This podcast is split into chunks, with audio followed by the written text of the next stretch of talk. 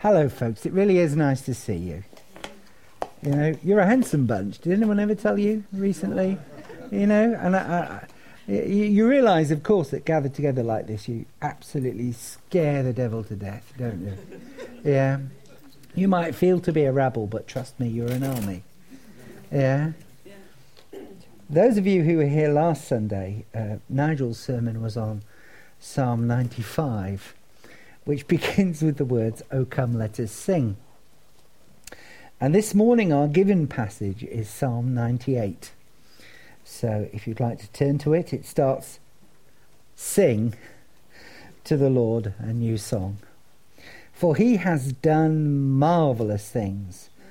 His right hand and his holy arm have worked salvation for him. The Lord has made his salvation known and revealed his righteousness to the nations. He has remembered his love and his faithfulness to Israel. All the ends of the earth have seen the salvation of our God. Shout for joy to the Lord, all the earth. Burst into jubilant song with music. Make music to the Lord with the harp, with the harp and the sound of singing, with trumpets and the blast from the ram's horn. Shout for joy before the Lord, the King. Let the sea resound, and everything in it, the world and all who live in it. Let the rivers clap their hands. Let the mountains sing together for joy. Let them sing before the Lord, for he comes to judge the earth. He will judge the world in righteousness and the peoples with equity you came a gnat's whisker from me standing up and trying to sing this. okay, now some of you, well, one of you, will be disappointed, and, and the rest of you will realize what a close shave it was. And those who listen um, to our sermons on the internet will be breathing a sigh of relief about now.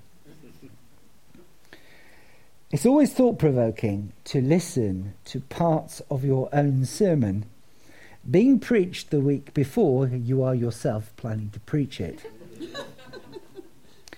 so I must put anything I'm going to share this morning in context with what Nigel shared on the 21st of August and suggest that if you weren't here or you were in some way prevented from hearing it, that you get on the internet and you listen to it. And if you are listening to me on the internet and haven't listened to Nigel's of the 21st of August, may I cordially suggest you listen to that first.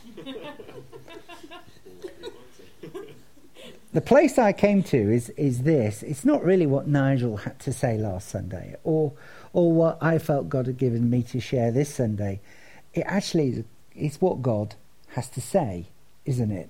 It's not about the plumbing, it's not about the preacher, it's about the the living water and the refreshment. So, my conclusion has to be that God wants to say again much of what he said last Sunday. Uh, why? I can only speculate. It could be that you weren't here last Sunday and need to hear this. Uh, it could be that you were here last Sunday but you didn't get it. Uh, it could be that it's so important that God wants to say it twice. Uh, I'm sure there are other reasons I'm not speculating on. And if you want, you can grab me after coffee with your list. Now, the background to Psalm 98 is it's not definitively known. Uh, there's no help at all to be found in its title, which is a psalm.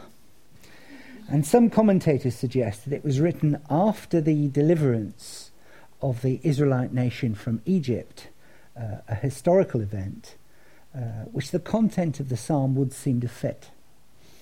Uh, the majority, however, suggests that Psalm 98 comes from the period at the end of the Babylonian captivity when the nation of Israel was allowed to and was returning home. The Jewish nation had been in uh, captivity because it had separated its relationship with God from its morality and its ethics. Uh, they had then replaced relationship with religion.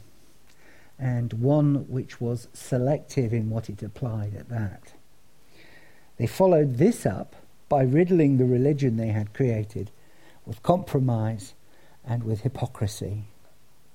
And as Micah pointed out, they'd sought through copious animal sacrifices to cover their sin instead of repenting of it. And in the midst of national disaster, Joel in Joel 2:12 had prophesied this.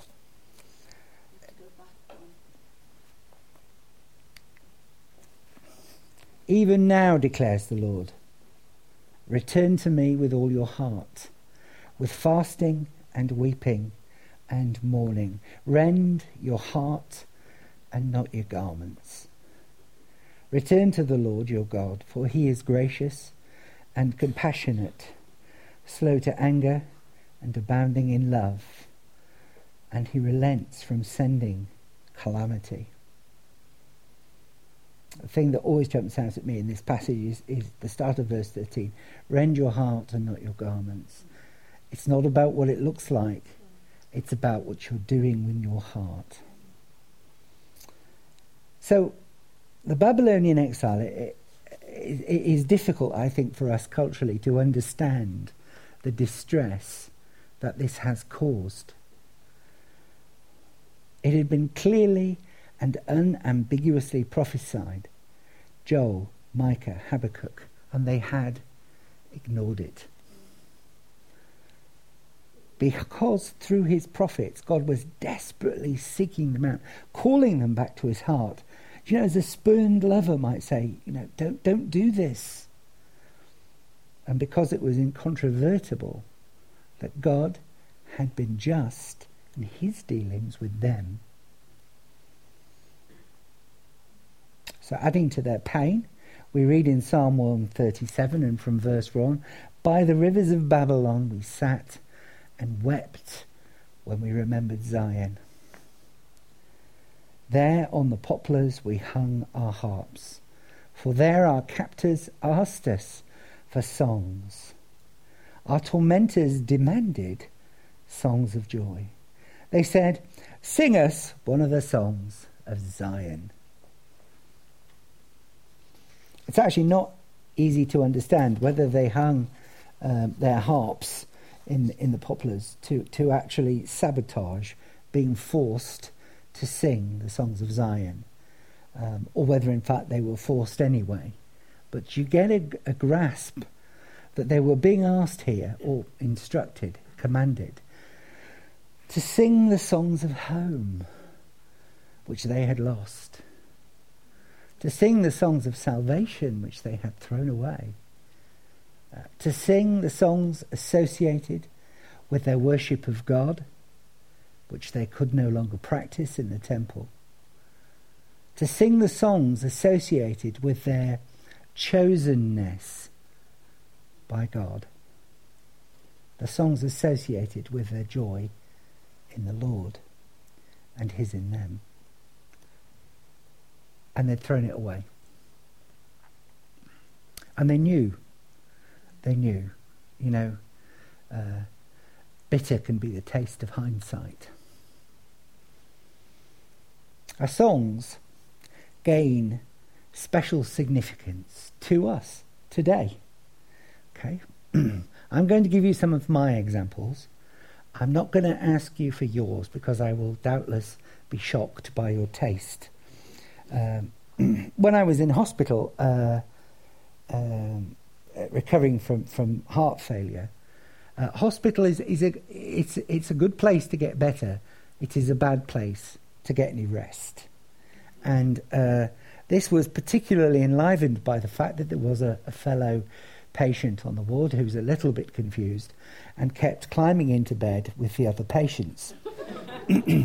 Bearing in mind this was a heart ward. so I was there. I was ill. Um, you know, I couldn't couldn't go more than a few feet, I guess, from, from the bed. And it would be true for me to say I was a bit down. And uh, Belinda said, Well, I can see you're getting no rest. I've got you a, a little CD player. So that dates it immediately pre iPod, doesn't it? And here is a here is a CD of some Christian music which someone has given for you, which you know if you if you can't sleep, just play that. You see, and uh, and and I did, you know, and it was lovely. It was beautiful music. I actually had a look for the CD this morning, couldn't find it. Okay, but I don't like to listen to it now because it has gained an association with a time that was distressing. It's not the music, it's the association that it has gained. Uh, here's, here's, another one. Um, how many people have been baptized? Okay, few conversations we might need. Um, when, when I was baptized, uh, they always sang a song called Trust and Obey when you got baptized. There's a few sage nods going on here. Now, if you were being baptized, it went like this. There'd be this great explosion of trust and obey. Gurgle, bloop, gurgle, bubble, bubble, bubble, bubble, gurgle, bloop, bloop. To be happy in Jesus, but to trust and obey. You see, so whenever I hear trust and obey, I think of my baptism. It's got that association. Um, let's try uh, try another one. Uh, over 20 years ago, when Belinda and I were in the first year of our marriage, we went on a, a touring holiday in Europe down to the Riviera. We got up early one morning and we packed our stuff into my Ford Orion GL with the sunroof. and we set off from Interlaken over the Alps down into Italy. As we got into Italy, the weather changed. It was early September from slightly autumnal to really full blown summer and we got changed and a lay-by in our shorts and our t-shirts and we carried on. And we ended up driving on the auto route through uh, Italy. Well, Autostrada became an auto route through into into France. And the sunroof open and it was beautiful. And to the left you got flashes of the Mediterranean Sea. And to the right there were vineyards going up the rugged countryside. And the road switched back through tunnels. And we had on the tape player Brothers in Arms, Dire Straits. Okay? I can never hear any part of that without remembering that journey. I can smell the air, I can see the light. Songs gain associations. So Psalm 98 begins Sing to the Lord a new song. now, here's what it doesn't say it doesn't give us permission not to sing at all. Okay? Indeed, it, it flat out tells us that we should. It doesn't say we can't ever sing the old songs, but suggests that this moment of salvation and redemption is the time to sing a new one.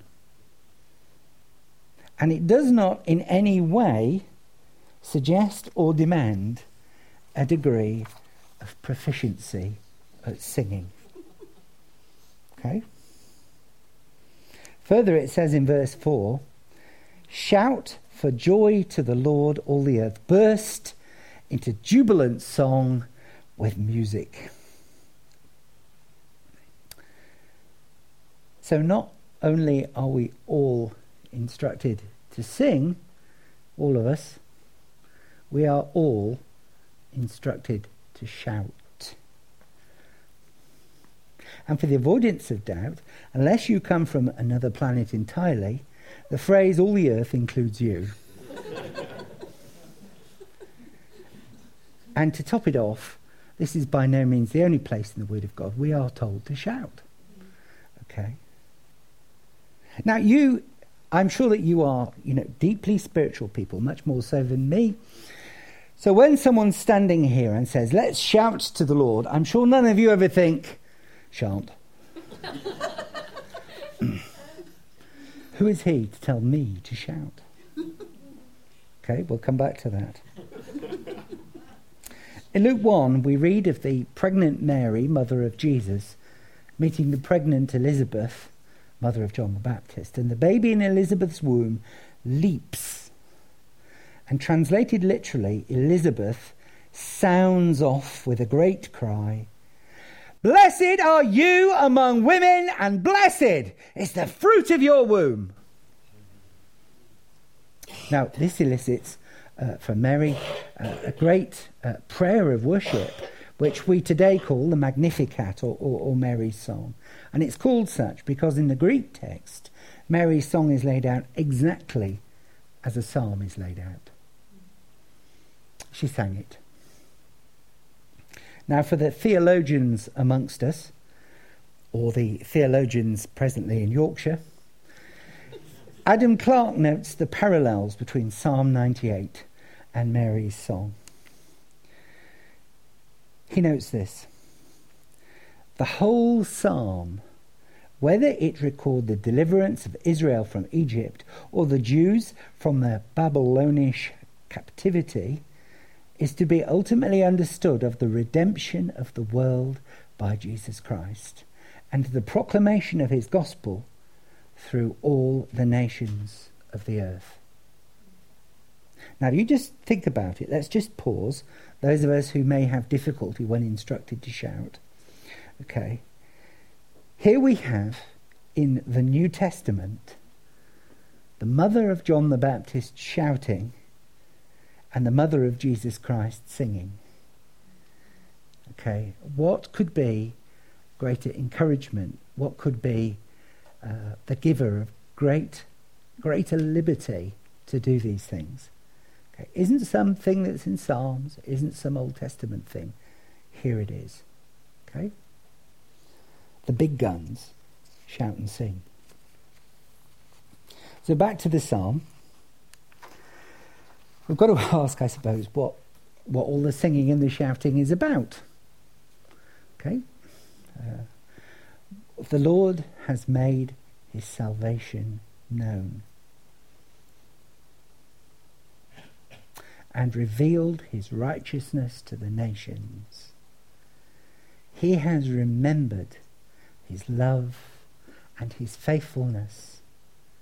All the ends of the earth have seen the salvation of our God. Uh, folks, that's us, isn't it? It's true of us. Has the Lord not made his salvation known to us?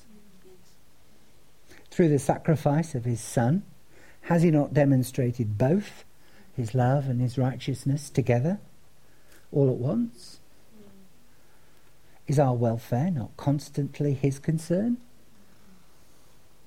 Is there anywhere his salvation cannot reach? Now, the greater part of Psalm 98, it's about deliverance and redemption. And those who know the Lord our God have been delivered and redeemed. Which is a bit of a problem if we don't want to shout and we don't want to sing. Now, if I may, a word about singing proficiency. Um, my mum, she passed away uh, some years ago. she was, uh, I don't think, the possessor of a fine singing voice, and 30 years of smoking pretty much finished it off. Um, she was a nanny before she married and a nursery nurse thereafter. She was, and I don't know if you know people like this, she was a child magnet. The kids would always flock to her. And they would always ask her to sing. Okay? Why? She knew the words. Okay? She knew the words. If you were under five, you would always ask my mum to sing. A, because she would, and B, because she knew the words. You see, in their innocence, they weren't identifying that this was a, a poor singing voice. They just cared that she knew which way the wheels on the bus went. Who knows the way the wheels on the bus go? Very good, well done. She had a voice, frankly. Oh, very good. She had a voice, frankly. It sounded like a cement mixer in a gravel pit. Okay, but it didn't matter. She knew the words and she sang, and it was a, an act of innocence to be with her and sing with her.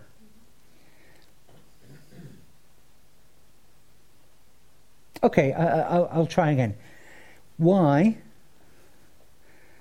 do ladies, generally, I know there'll be exceptions, and if there are, they're almost certainly in this room, like their menfolk to buy them flowers. when you think about it, the girls usually know the kind that they like and the combination in which they like them better than their fella. They have a clearer idea as to the price and value of flowers, and therefore what is an appropriate price to pay. They could probably plan the purchase of the flowers better in order to have the freshest and longest lasting blooms. They know better than their men which vases they are at home and what will fit in them. you see, fragrant, colourful, and enchanting, though a bunch of flowers may be, it's not really about the flowers. It's about a token of love offered freely. And you know, it doesn't really matter if the flowers aren't perfect.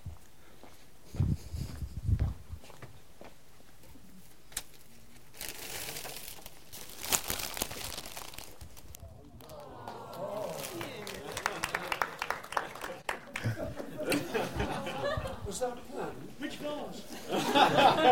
It doesn't matter. It's about a token of love offered freely. And you know, it doesn't matter if the flowers aren't perfect, thankfully. so, irrespective of our singing talent, when we worship God in song, it's actually not about the sweetness of the melody or the glory of the harmony. You know, if you believe you can't sing, and statistically, very, very few people can't sing, you need to understand that your song of praise is acceptable because it comes from you. Okay, not because of how tuneful it is. And for those of us who fancy we can hold a tune, we should remember that in actual fact God already has a choir. Yeah. And we are not presently members of it. They were on tour, for example, at the time Jesus was born. Okay? And it's fair to say that we aren't to their standard yet. So we should sing. Now, being churchified folks, none here being strict Baptists, our tendency at this stage is to move to the question of appropriateness. Or, or you know, let's be dead honest, inappropriateness. when is it an appropriate time to sing? Well, we're in luck because I have here an online survey, uh, a, a copy of which, I'm so sorry I forgot to give you that, a copy of which, uh, which Belinda has redacted, some comment which I'm not allowed to tell you. when is an appropriate, well, sorry, when is an inappropriate time to sing? Number one, when the person you're sitting beside is having a seizure. When is an inappropriate time to sing? Number two, when your friend is asking you advice about relationship problems. When is an inappropriate time to sing? During an execution in Texas. I assume that that's where they have them.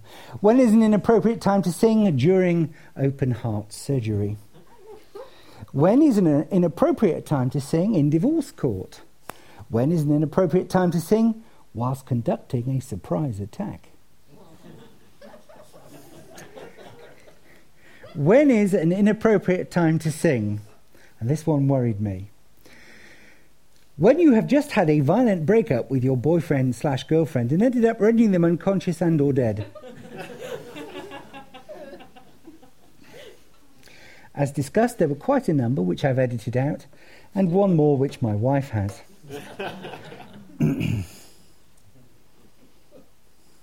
I, I don't know why. I just keep coming back to 1 Peter 2 9. Okay? It's about us. It says you, but I'm, I'm a member of that team.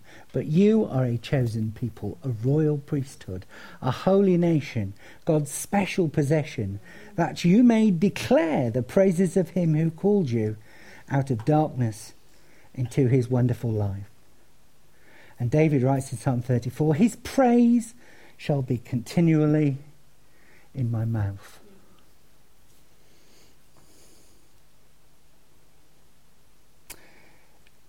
We have to think very hard uh, to come up with a time when it is inappropriate to praise God in song because it's in the context of there never is a time when it's inappropriate to praise God.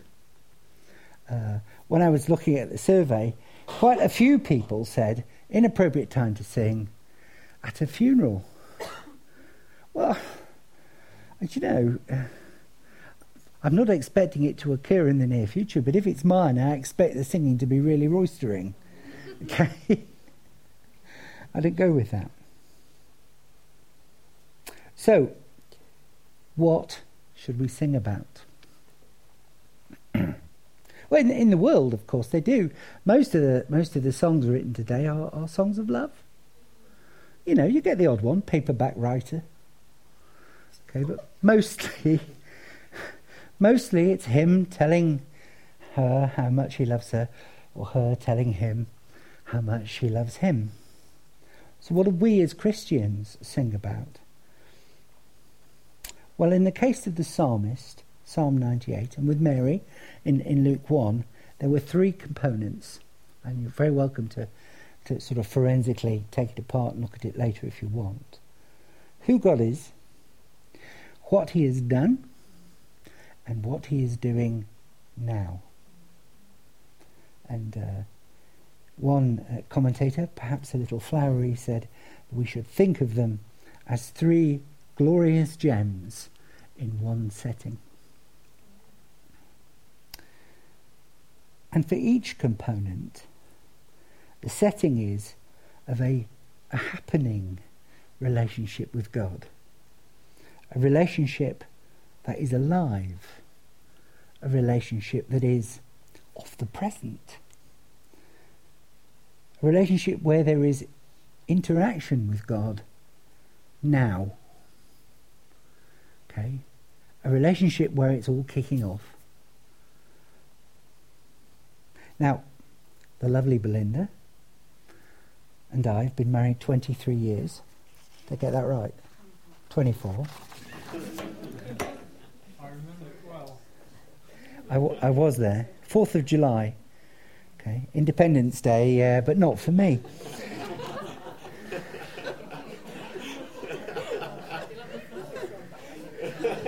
I'm just trying to work out how am I going to pull you back to the sermon. Come on. the new song is a song about our ongoing relationship with God. It's a new song because we've discovered something new, or by God's actions, rediscovered something we already knew about the one we love. Okay? And if you've been married and if you've had a long term relationship with, with a partner, that is true there as well. And that illustrates what I'm trying to say about our walk with God. It's a new song because we've recalled something He's done in our lives in the past that perhaps we'd, we'd forgotten. It's a new song because it is a response to his promises in our lives. It's a new song because he is relating with us and we with him now. And through and though the, through the song we will be hearing something because it has become the song of the moment. Now, it's quite important that we just understand what I'm trying to say here. When it says singing to the Lord a new song, um, that doesn't mean um, that we literally have to write new songs. Um, it doesn't mean that there's anything wrong with, uh, you know, songs of praise and worship in in in past years. You know, um, Amazing Grace is still amazing. Okay. What we're trying to get our heads around here is that if we are asked by the Lord to sing a new song, It isn't about the date the song was written, uh, or indeed if it's been written down at all. It doesn't matter whether it's in tongues, it doesn't matter if it's English or Serbo Croat. It's instead the leading edge of our personal relationship with God expressed in song. That's the new song. So, I'm going to park the whole issue of clapping for another day. I think singing and shouting is enough for any sermon. Let's go back to shouting, though. The phrase something to shout about has passed into common usage. And would you say, children of God, that you have something to shout about? Yes. Yes. Yes. Would you say, children of God, you have something to shout about? Yes. Got there in the end. Okay.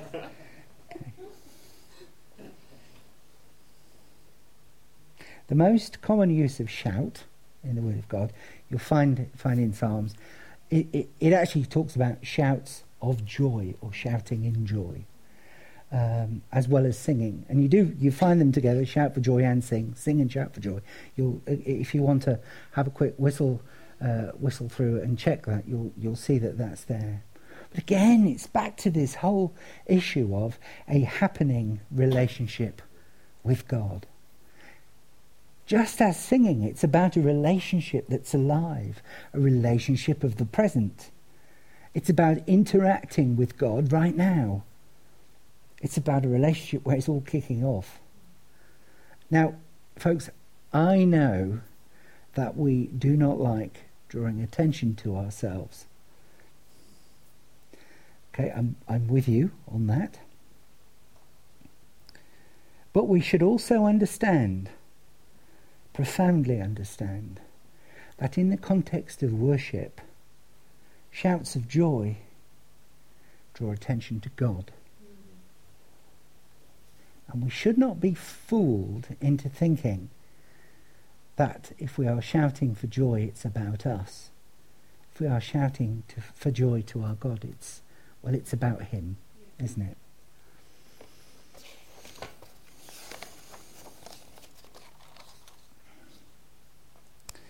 Now, I can, I can tell you this very, very plainly. I can speak for all of your elders in this. Um,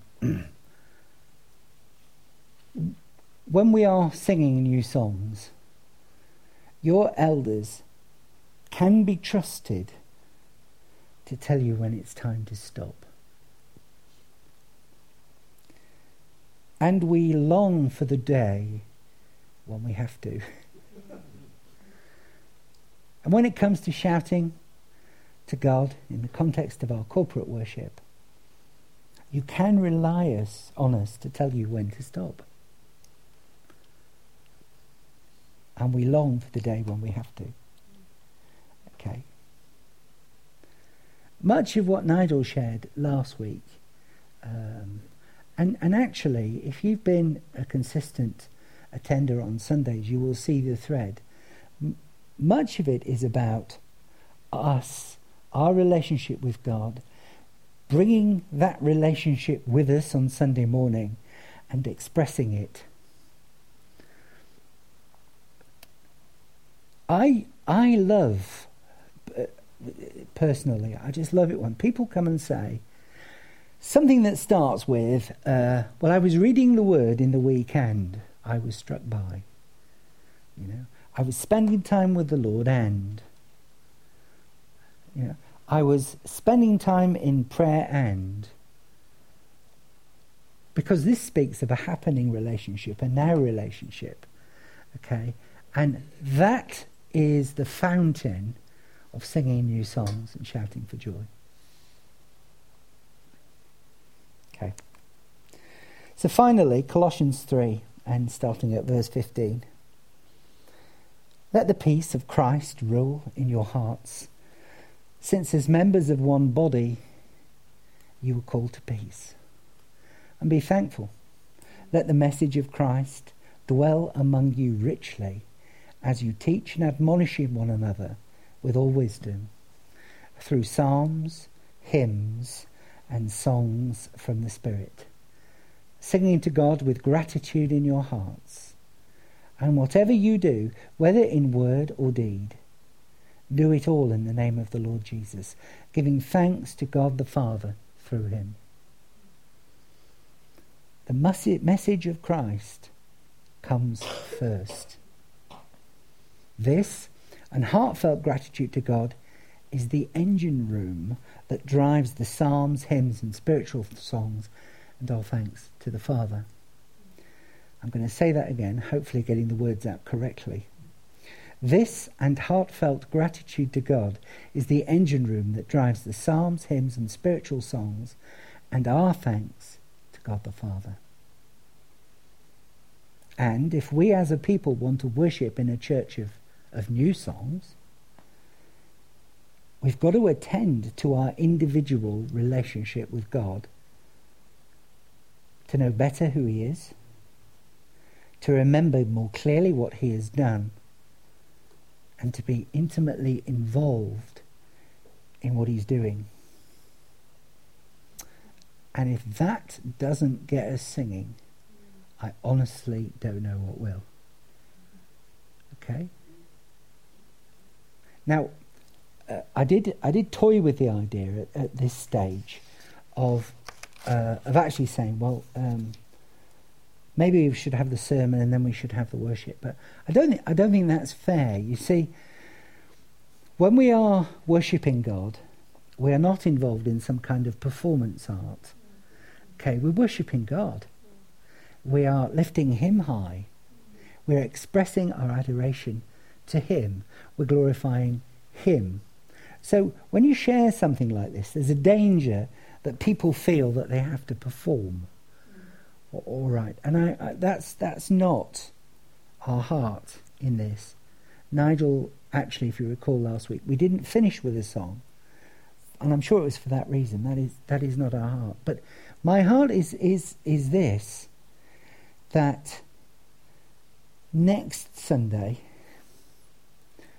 having attended to our relationship with God, having spent time with Him and appreciated better who He is and what He has done, and from the leading edge of what He is doing in our relationship with Him, well, well, that's different, isn't it? Okay. So I'm going to I'm going to bring it to a to a stop there, um, and we're not going to uh, have a song to close, um, but we will pray. Is that all right?